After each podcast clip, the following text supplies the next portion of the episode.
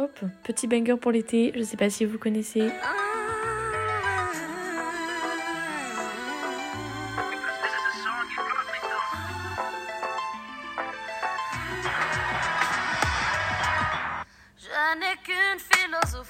Bonjour et bienvenue dans ce nouvel épisode. Aujourd'hui j'avais envie de parler de pourquoi on devrait s'aimer et ce qui nous manque pour en arriver là. J'en suis récemment arrivée à la conclusion que je ne devrais pas m'attendre et encore moins compter sur le soutien, l'attention ou le sentiment d'acceptation que peuvent m'apporter les gens autour de moi, bien qu'ils fassent partie intégrante de ma vie. Je m'explique. Euh, après des hauts et des bas émotionnels, un peu liés à mes études et plein d'autres choses, mais souvent aux gens qui m'entourent, je me suis dit que c'était plus possible que ma santé mentale et mon bien-être en général dépendent de qui que ce soit d'autre que moi. J'aimerais pouvoir me dire que je suis indépendante, pas solitaire, mais suffisamment sûre de moi pour me suffire à moi-même, que j'arrête de me miner le moral, euh, gâcher mes week-ends parce que je rumine un vu ou une réponse que j'interprète comme un peu sèche. Et c'est tellement futile au regard du bien-être auquel je pourrais avoir accès si j'accordais moins d'importance à tout ça, et surtout que je me valorisais davantage, que je m'offrais plus de gratitude, moins de prise au sérieux et plus de confiance. Le problème avec la dépendance émotionnelle vis-à-vis de quelqu'un d'autre, donc, est très problématique, en mon sens, parce qu'il suffit de ne pas être sur la même longueur d'onde, assez littéralement d'ailleurs,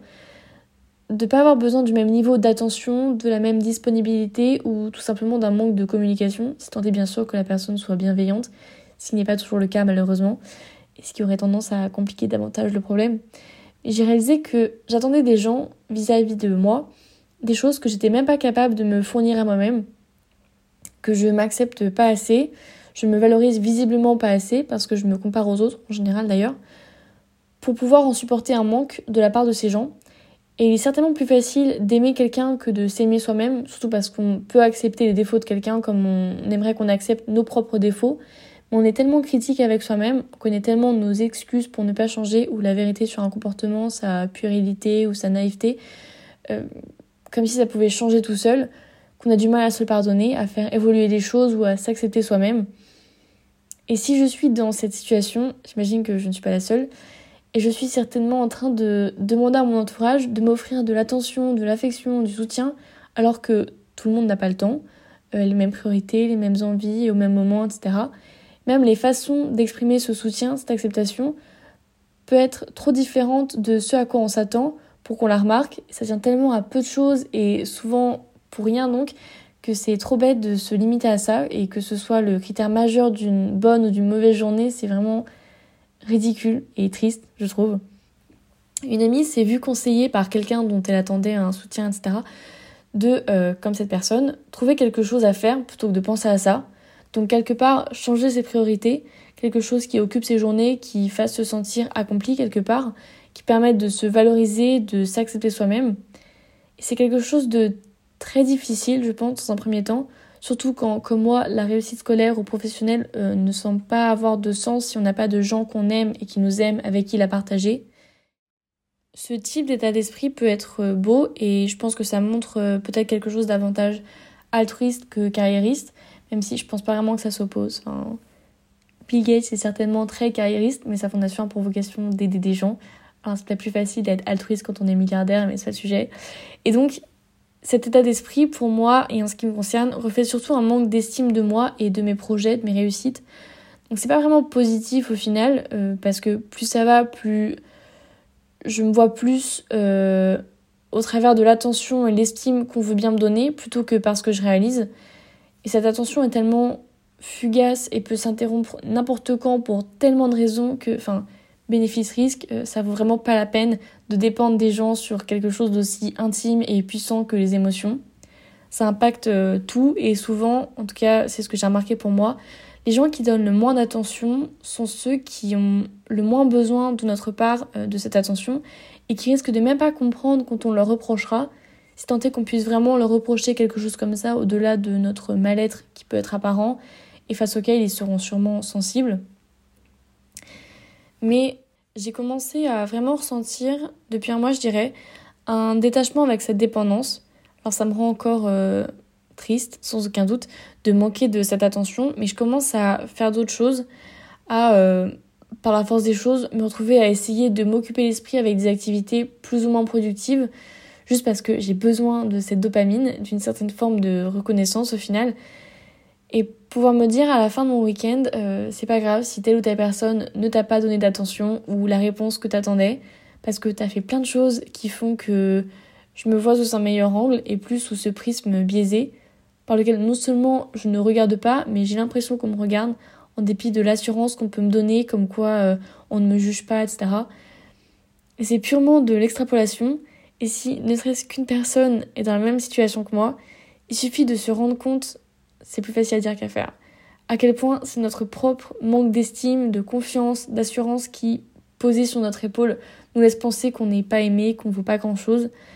Et ce problème est assez récurrent chez moi et j'espère que de l'avoir exprimé aussi honnêtement et de manière aussi brute pourra m'aider à réaliser à quel point c'est ridicule de ma part de me réduire moi-même à ça, en sachant en plus que personne dans mon entourage ne pense autant à mal.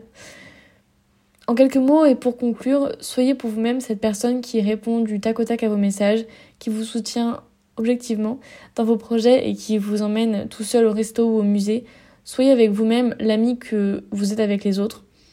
Vous vous suffisez à vous-même en dépit de ce que vous pouvez vous laisser croire en fait.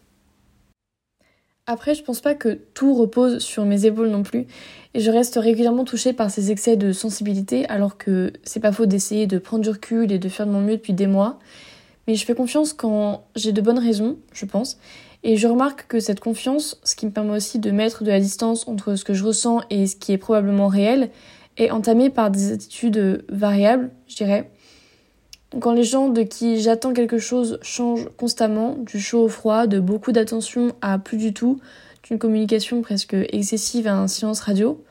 on sait plus sur quel pied danser et c'est parfois pas de sa faute, pas complètement en tout cas, parce que même si on avait la volonté de changer, de s'améliorer,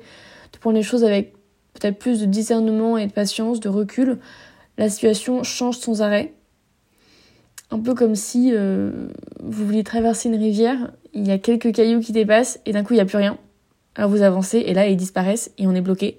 Et on peut avoir tendance à se décourager ou à prendre peur ou pire euh, à se faire emporter par le courant. Et j'ai aussi remarqué qu'un manque de corrélation entre actions et paroles qui ont été dites, c'est l'idée que quelqu'un qui nous rassure par exemple, alors sur le moment ça va mieux, mais on ne voit pas d'amélioration ensuite, voire encore moins d'action, comme si euh, la rivière s'élargissait alors que le bord est arrivé à portée.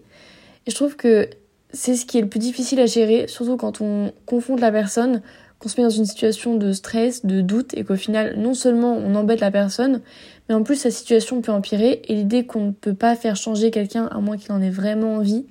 est assez difficile à démonter. Après, bien sûr, les disponibilités font que tout n'est pas toujours possible, bien qu'on en ait la volonté, quelqu'un qui n'est vraiment jamais disponible que quand il a rien d'autre à faire, rien de mieux à faire ou qu'il a déjà coché toutes ses priorités laisse penser, c'est comme ça que je l'interprète plus ou moins consciemment,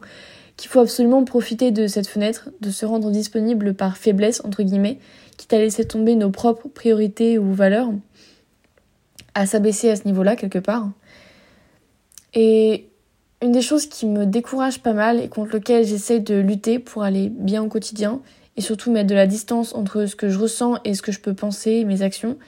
c'est de me dire que je vais moins parler à la personne, ne plus essayer de creuser puisque de toute façon il n'y a pas d'action, pas vraiment de progrès après des mois. C'est un peu un suis-moi je te fuis où finalement à trop chercher l'attention, la personne n'a pas l'impression qu'on s'éloigne, même si on lui dit, et ça la repousse encore plus loin. Alors soit ça nous force à la suivre parce qu'on ne veut pas laisser tomber, soit on s'arrête de courir pour de bon.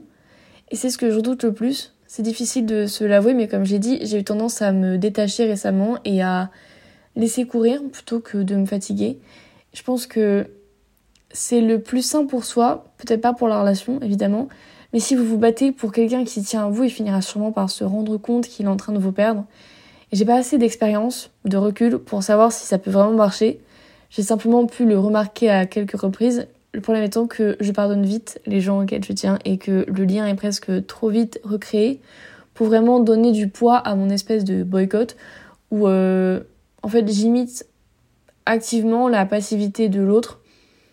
Donc c'est un problème également quand on ne sait pas exactement où va la relation, ce qu'on veut en faire. Par exemple, mes amis, donc les gens avec qui j'ai une relation assez claire et définie, ne me posent pas ce genre de dilemme avec moi-même.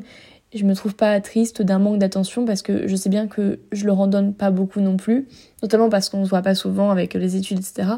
Mais euh, je connais leurs priorités et elles sont à peu près similaires avec les miennes.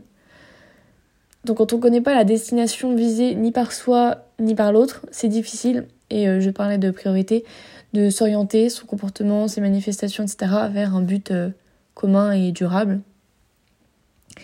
Et finalement, et tout ça peut se résumer à la façon de connaître euh, sa valeur, ses priorités, ses buts et ses limites, à pas se limiter au calendrier des autres ou à leur disponibilité émotionnelle euh, ou autre, à simplement vivre pour soi autant que possible pour être capable de vivre avec et pour les autres, de ne pas être euh, dans l'attente constante des directives insaisissables des autres, parce qu'on ne pourra jamais vraiment penser ou savoir ce que pensent les autres. Donc placez-vous en premier. En tout cas, c'est ce que j'essaie de me répéter, quitte à redéfinir ce qui me fait me sentir accomplie. Peut-être que c'est pas de savoir que quelqu'un trouve mon travail intéressant, mais plutôt de me sentir apaisée à la fin d'une journée productive où j'atteins mes objectifs, que les relations avec euh, autrui et surtout l'attente sans fin de l'attention qu'on espère soient euh, reléguées au second plan. Je pense que ça peut se faire relativement naturellement et je commence à le remarquer que vous n'y pensez pas de la journée parce que vous êtes absorbé par quelque chose qui vous fait vous sentir comme si vous vous suffisiez à vous-même. J'espère que cet épisode vous aura plu et que vous pourrez en tirer quelque chose d'utile. Je vous souhaite un bon courage si vous êtes dans la même situation que moi en espérant que ça s'améliore euh, prochainement. Bonne soirée.